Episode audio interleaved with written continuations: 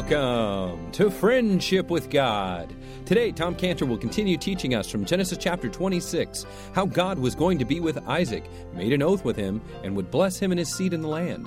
And we'll learn how our eyes of understanding or heart can be blinded but healed, as it was for Isaac.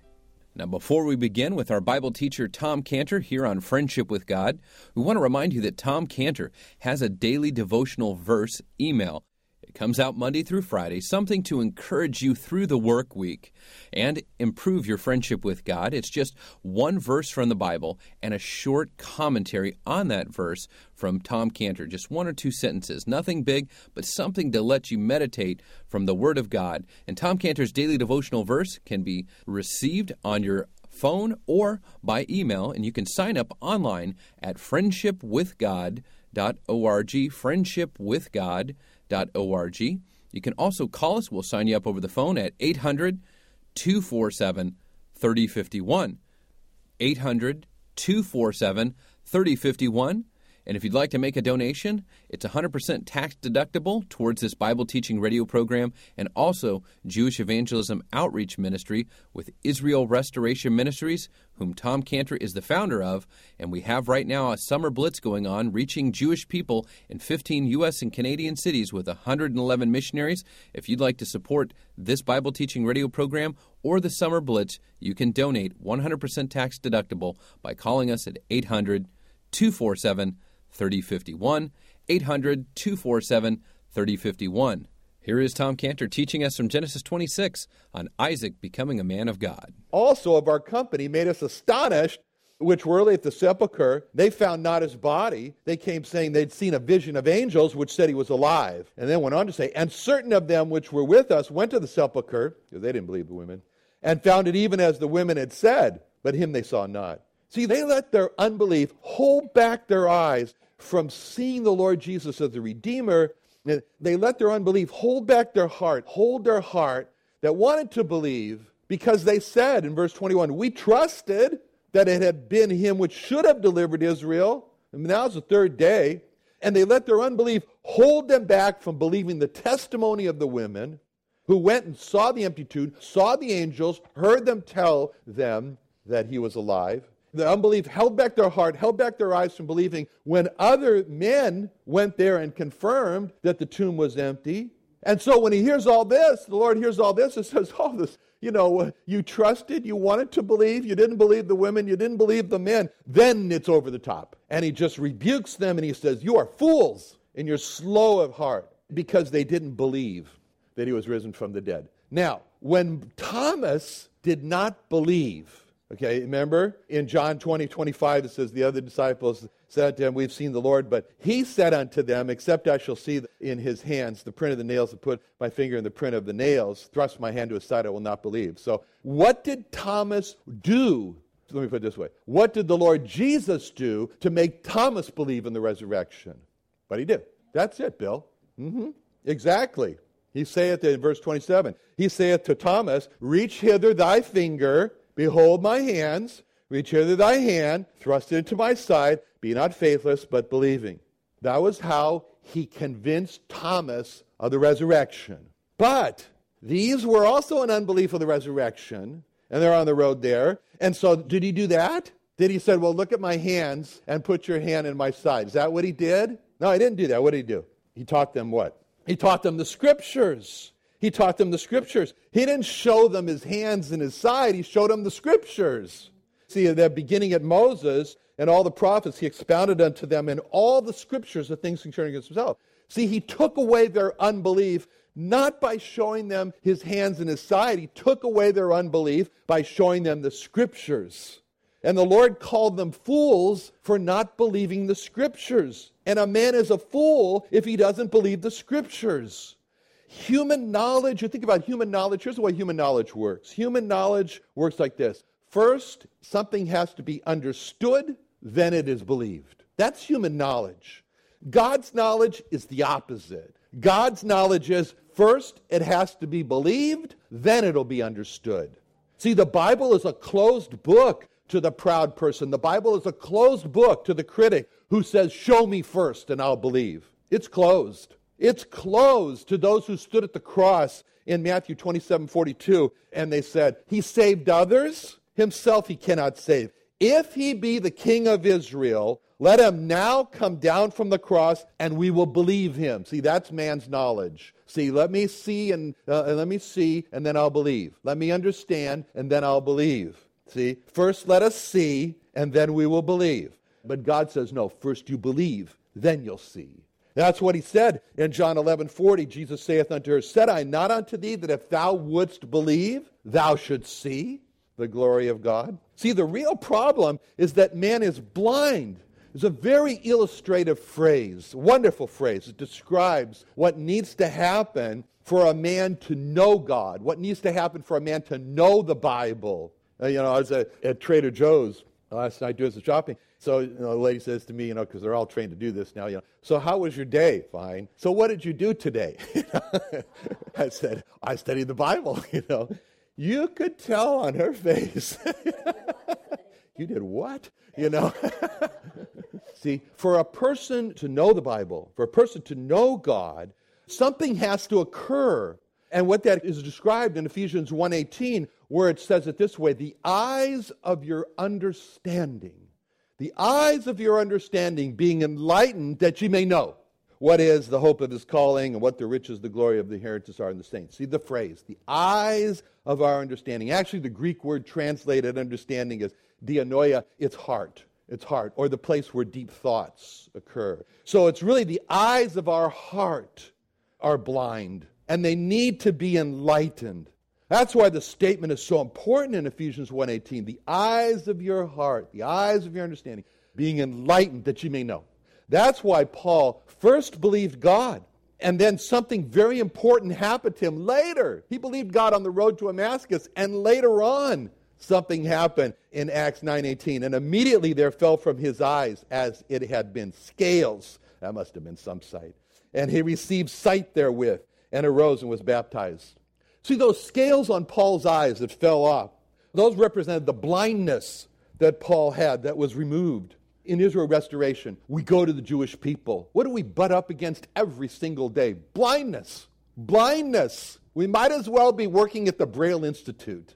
It's just blindness, blindness, blindness in the Jewish people, blindness as to who the Lord Jesus Christ is. Blindness that's described in 2 Corinthians 3 13 through 16 where it says, And not as Moses, which put a veil over his face, that the children of Israel could not, could not steadfastly look to the end of that which is abolished.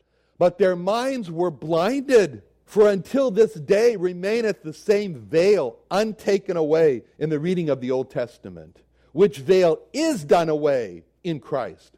But even unto this day, when Moses is read, the veil is upon their heart. They come and they take the Torah from off this ark and they put it down and they say, Such a wonderful book, we won't even touch it with our fingers. They get the uh, finger, silver pointer, and read and read. And then they carry it around. People kiss it. But they're blind to it. They're blind, as he says, that even when Moses read today, the veil is upon their heart. They can't see. It's talking about the Lord Jesus, Jehovah Jesus. But hope in verse 16 of 2 Corinthians 3. Nevertheless, when it, the heart, when it shall turn to the Lord, the veil shall be taken away. Amen. Praise the Lord. Thank God. When any person, Jewish person, Gentile person, turns to God with those two important words that God responds to, and what are the two words? Help me. Help me. And God removes the blindness. They can see who the Lord Jesus Christ is. Why would a person turn to the Lord and say, Help me? Because of the sickness of his heart of foolishness foolishness to not believe the scriptures because of the sickness of his heart of being slow of heart to believe the scriptures. So there's a father of a sick son, and he found himself with those two sicknesses: foolish, foolish sickness of foolish, foolishness, sickness of slow of heart. He turns to the Lord, cries out, recorded for us in Mark 9, 17 through 27, where it says, One of the multitude answered and said, Master, I have brought unto thee my son, which hath a dumb spirit. And wheresoever he taketh him, he teareth him, the Spirit teareth him. And he foameth and gnasheth with his teeth, and he's pining away. And I spake to thy disciples that they should cast him out. They could not. He answereth and saith unto them, O faithless generation, How long shall I be with you? How long shall I suffer you? Bring him unto me. We'll return with our Bible teacher Tom Cantor in just a moment here on Friendship with God. Don't forget that Tom Cantor is the owner and operator of the Original Creation Museum, the Creation and Earth History Museum in Santee, California, located in the suburbs of San Diego. And if you are from San Diego, you're probably familiar with the museum, or if you haven't been here, we'd like you to come out and visit. Or if you're going to be in town visiting from one of the other stations and you're listening outside of San Diego, we want you to make it a point when you come to San Diego or the Southern California area to come and see the Creation and Earth History Museum with Tom Cantor. You'll see the biblical account of the six days of creation. We have an Age of the Earth cave. We've also got a full size live tabernacle theater. We've also got a human anatomy wing, as well as many other fossils and facts. Go to creationsd.org. For more information, creationsd.org. Now, here's Tom Cantor.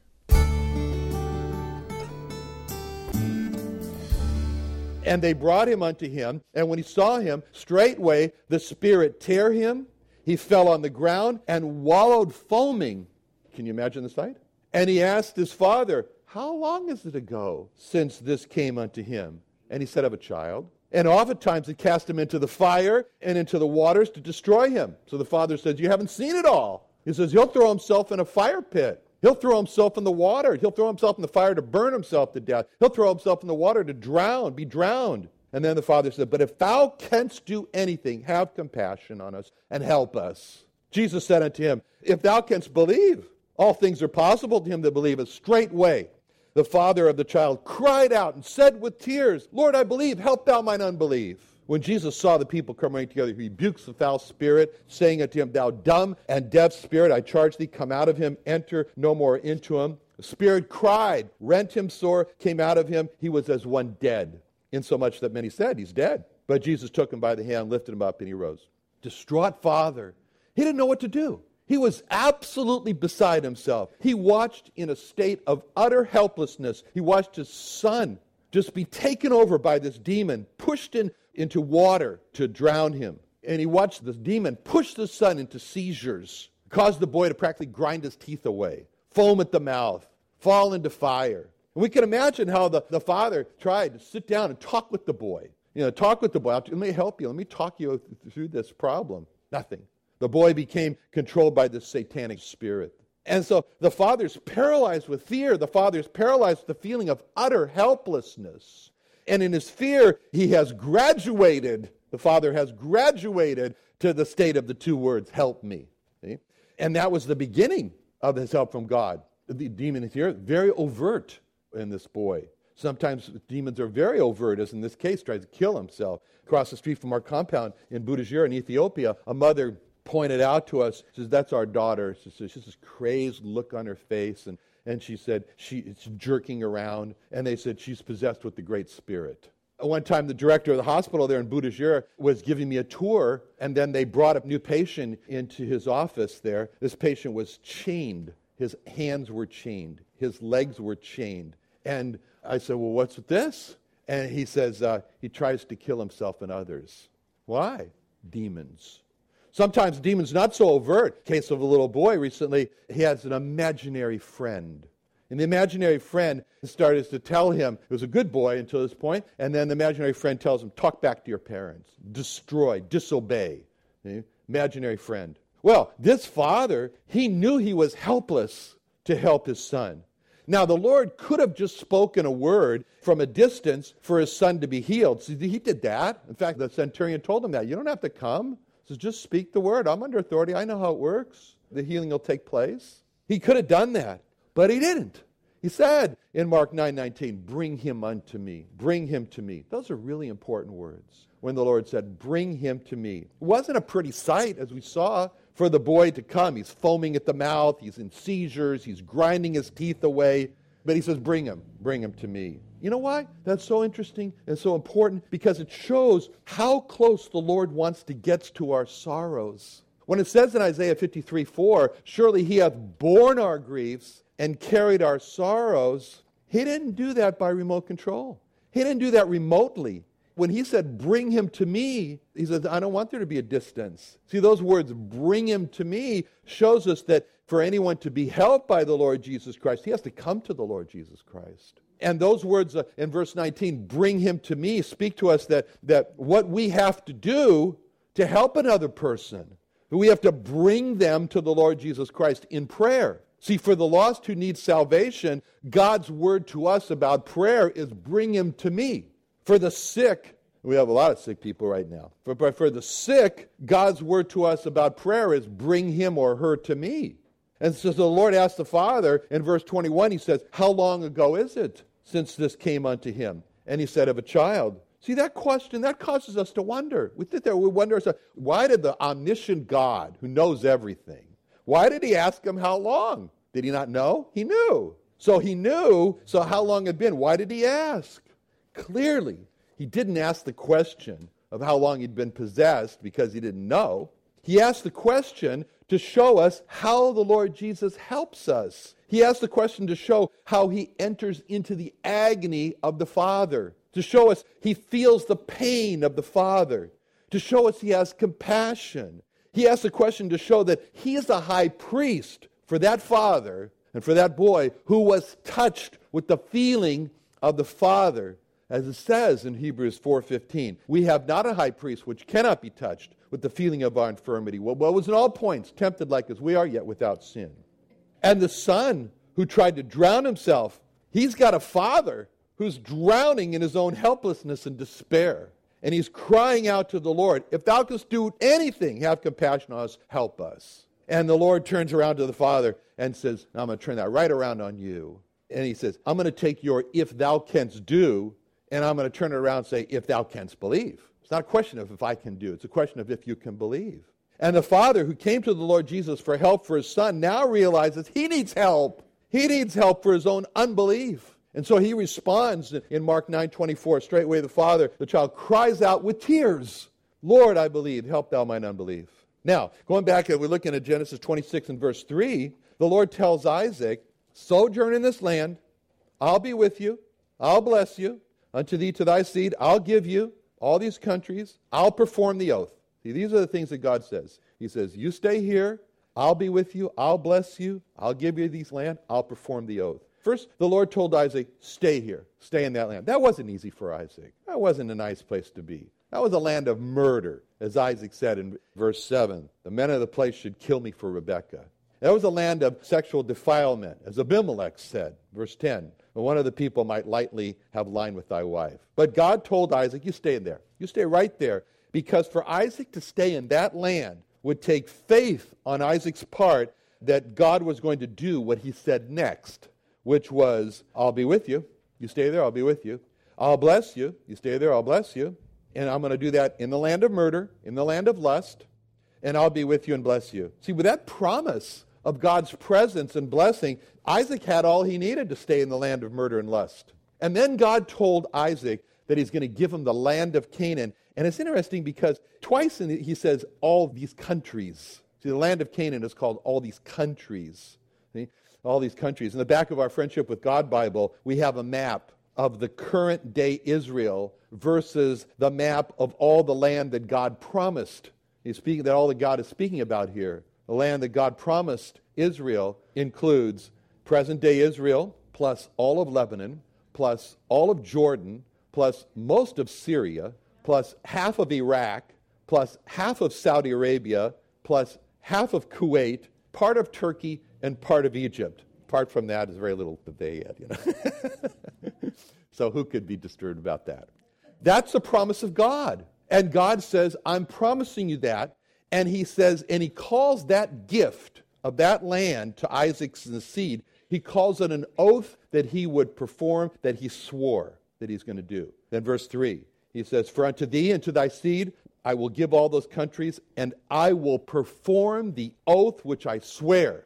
The oath which I swear. Perform the oath which I swear unto Abraham thy father. Those are important words that God used. He said, I will perform the oath which I swear.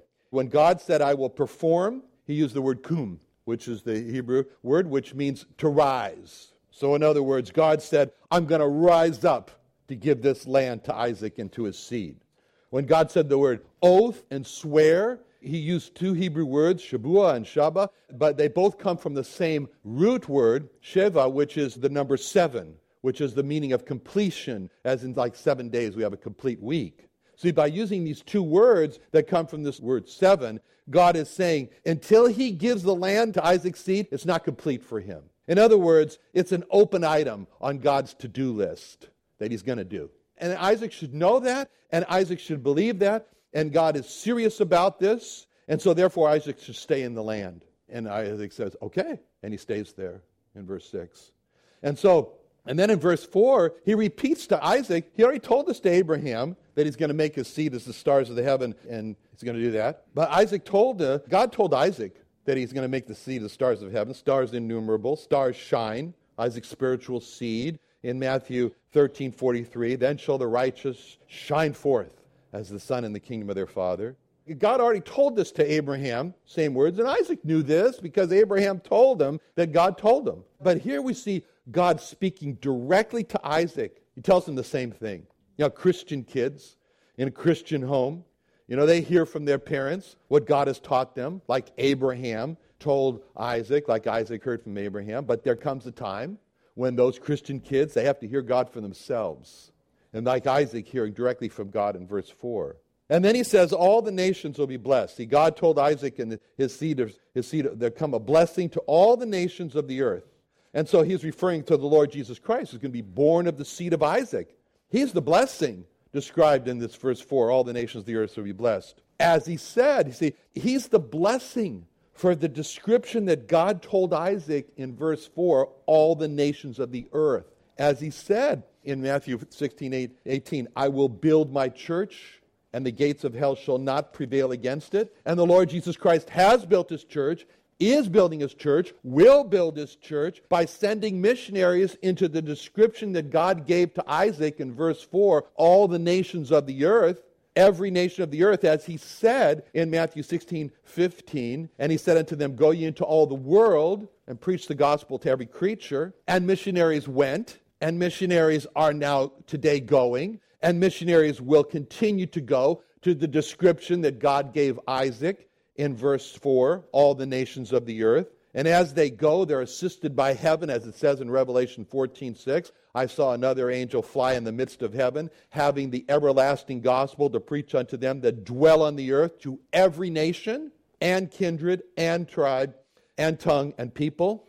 And as a result of their work, there's going to be a new song that's sung in heaven by a choir that's made up of singers from what God told, the description God told Isaac in verse 4, all the nations of the earth, as it says in Revelation 5 9. And they sung a new song, saying, Thou art worthy to take the book and to open the seals thereof, for thou wast slain and hast redeemed us to God by thy blood out of every kindred and tongue and people and nation.